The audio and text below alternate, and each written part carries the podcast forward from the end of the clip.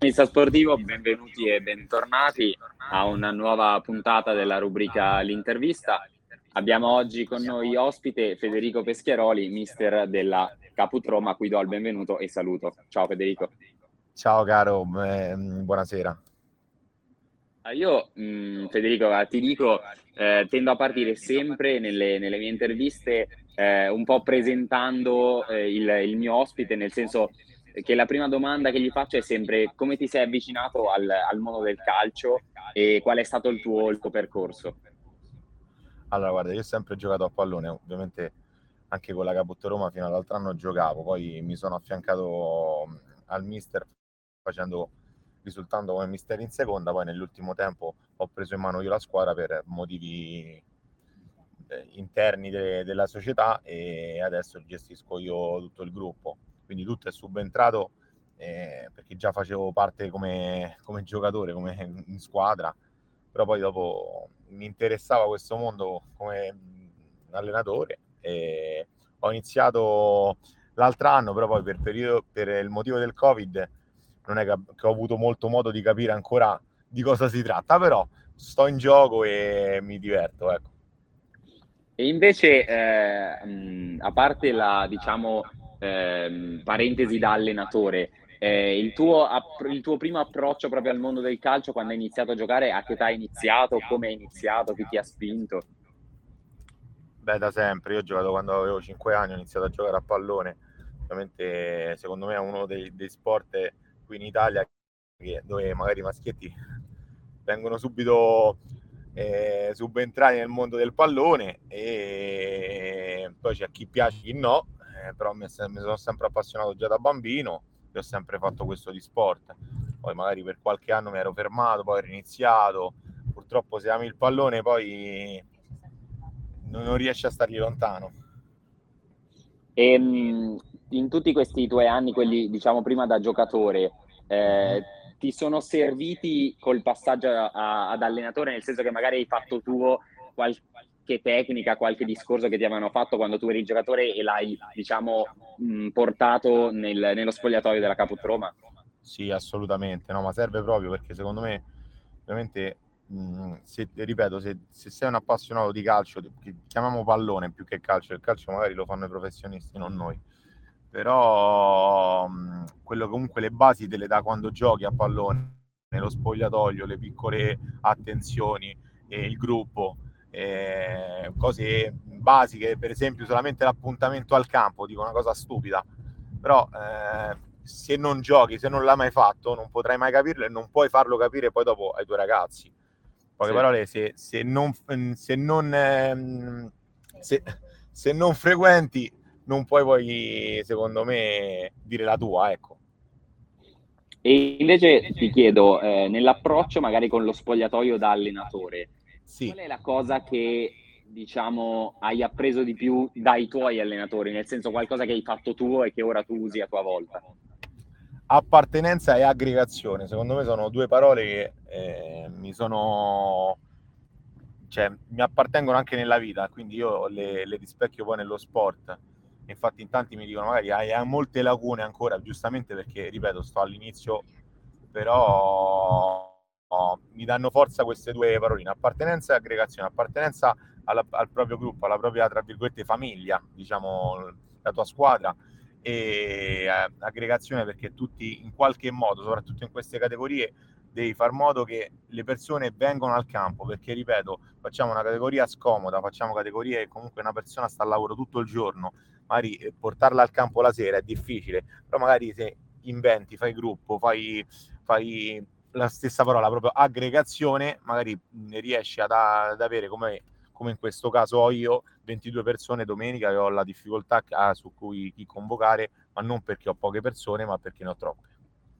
Quindi diciamo che eh, puoi, puoi, ritenerti anche molto soddisfatto del, del, gruppo che si è creato all'interno della Caput Roma perché è un gruppo così unito. Assolutamente sì. Non, è, non eravamo partiti un granché, però poi nel tempo alcuni mi hanno seguito, mi hanno capito e hanno portato gli altri a capirmi. Quindi ad oggi posso dirmi, mi, mi reputo tra virgolette fortunato e soddisfatto di avere un gruppo così. Poi ovviamente ripeto, ci sono alcune lacune, sa, c'è il giorno particolare che ti trovi 10 persone al campo negli allenamenti, però poi eh, la chiamata, il messaggio, eh, anche questo poi mi spinge però comunque a riportarli e, e a comunque non mollare e a far sì che arriviamo a giugno, tiriamo le somme, vediamo cosa abbiamo fatto e poi il prossimo anno chissà, si vedrà. E invece, invece mi viene anche un po' così, diciamo, naturale da chiederti, all'interno dello spogliatoio, eh, tu ovviamente da mister, che, che, carattere hai? Nel senso sei uno più calmo, nel senso che spiega con calma, in modo riflessivo, oppure uno di quelli che fanno quei, quei discorsi motivazionali, che cercano di caricare la squadra prima della partita? Beh, un po' più un discorso motivazionale, anzi mi dicono pure che ho troppo carisma tante volte, magari sono un po' sentimentale, quindi nel bene o nel male sono molto caloroso, diciamo, e soprattutto perché ci tengo, cioè ci metto il cuore e voglio che i miei ragazzi fino, fino all'ultimo, fino all'ultimo danno il loro, ci stanno su qualsiasi cosa, da, ripeto, non si parla solamente di pallone, su tutto, dal, da chi prende il materiale a fine, a fine allenamento, ci dobbiamo stare tutti, puntiamo sulla relazione. E invece domanda magari un po' scomoda questa, quindi sì. eh, ti dico, vedi, vedi tu come, come, rispondere. Ecco. Certo. Ti chiedo eh, invece con chi magari nello spogliatoio lo vedi un po' disattento, ci stanno quei, quei giorni che magari mh, uno ha altre cose per la testa, perché come hai detto tu sono categorie in cui comunque tutti lavorano, tutti hanno altre cose, magari uno non arriva al campo con la testa sereno. E in quel caso tu come la prendi da, da allenatore?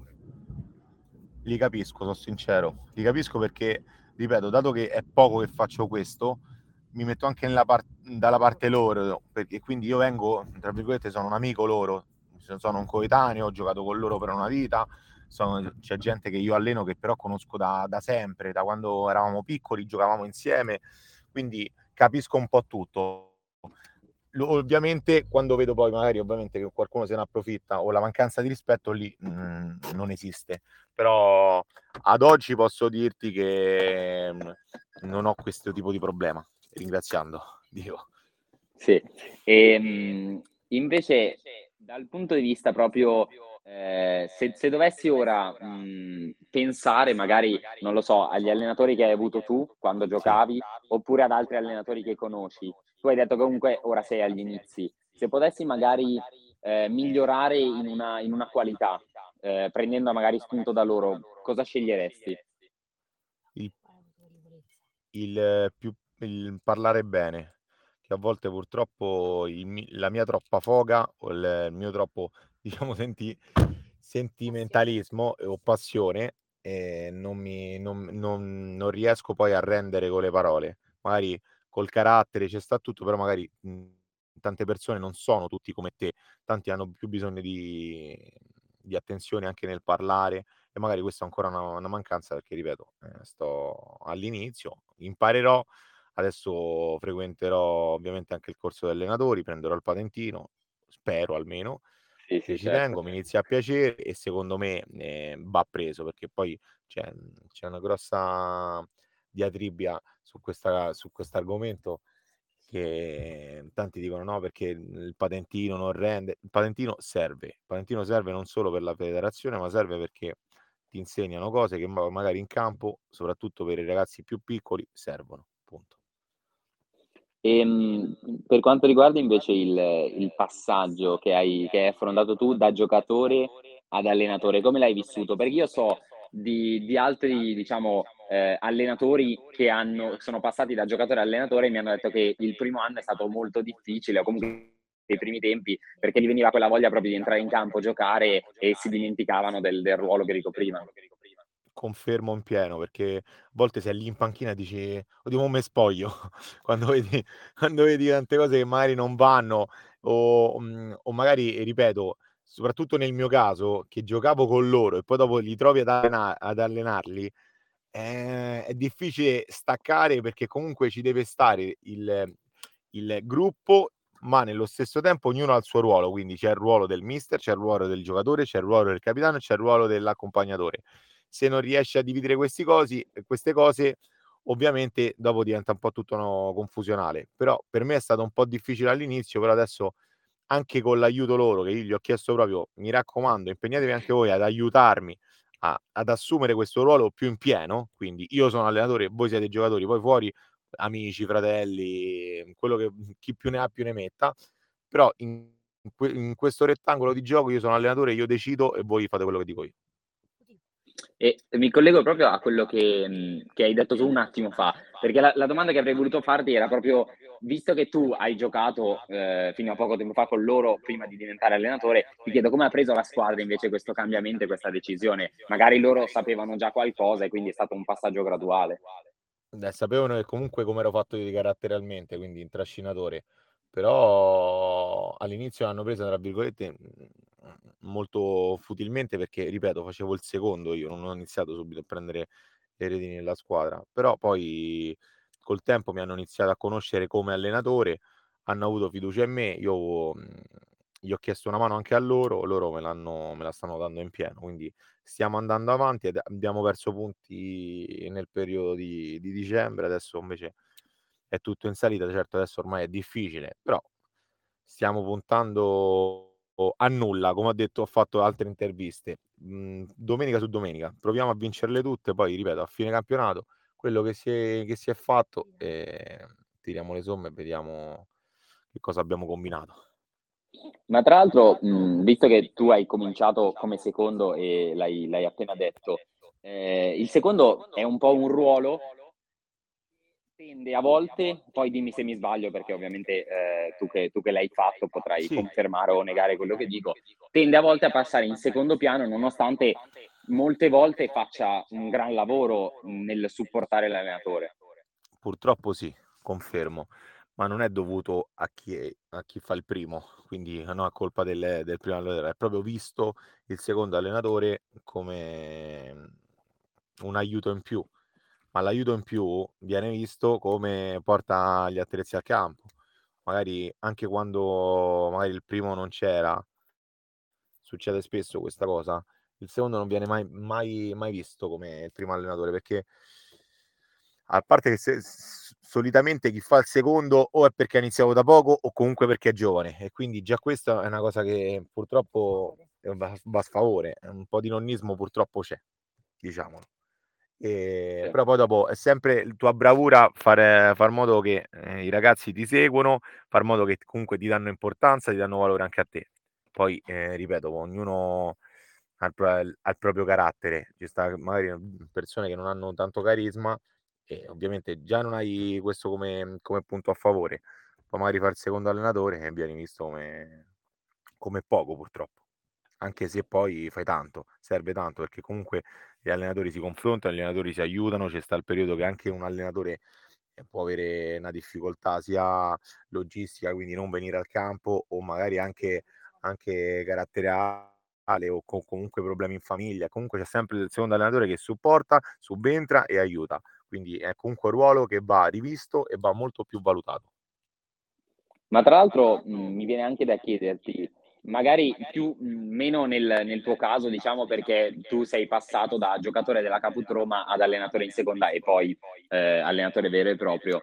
Però, eh, come, come, hai accennato tu, ehm, ora ti chiedo più in generale, credi che magari per gli allenatori più giovani sia difficile magari affermarsi in questi spogliatoi, in queste categorie in cui magari si trovano anche giocatori che sono più anziani e magari hanno avuto anche più esperienza del, dell'allenatore giovane?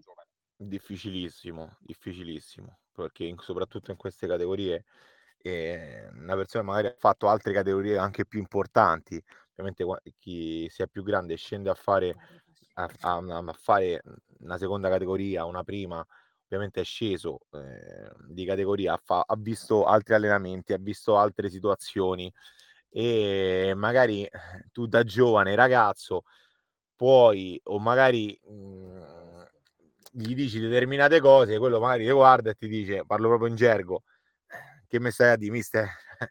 ho, fatto, ho fatto altro, quindi mhmm, è tutto a sé, cioè se trovi la persona che ti capisce e comunque è umile o comunque ti può dare una mano, soprattutto nelle persone un po' più grandi che continuano a giocare a pallone, è tutto a favore. e se no poi eh, sì, diventa molto molto molto difficile. E ehm, secondo te come si può, diciamo, superare questo ostacolo? Cercando l'aiuto di, dei senatori, possiamo chiamarli così, dello spogliatoio, o magari facendo vedere, dimostrando il, il proprio carisma?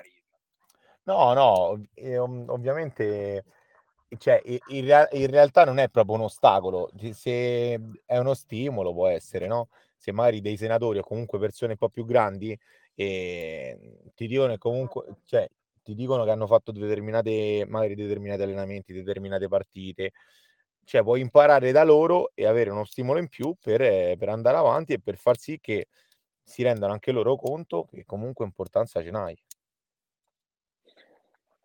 E, ehm, mh, quindi diciamo che mh, a volte, per quanto possa essere difficile magari essere seguiti dal gruppo quando si è giovani, si ha meno esperienza, però a volte questo può essere anche molto più formativo di chi invece ha dietro tutta la squadra che gli dà sempre retta, lo segue sempre. Sì, assolutamente, no, proprio uno stimolo in più.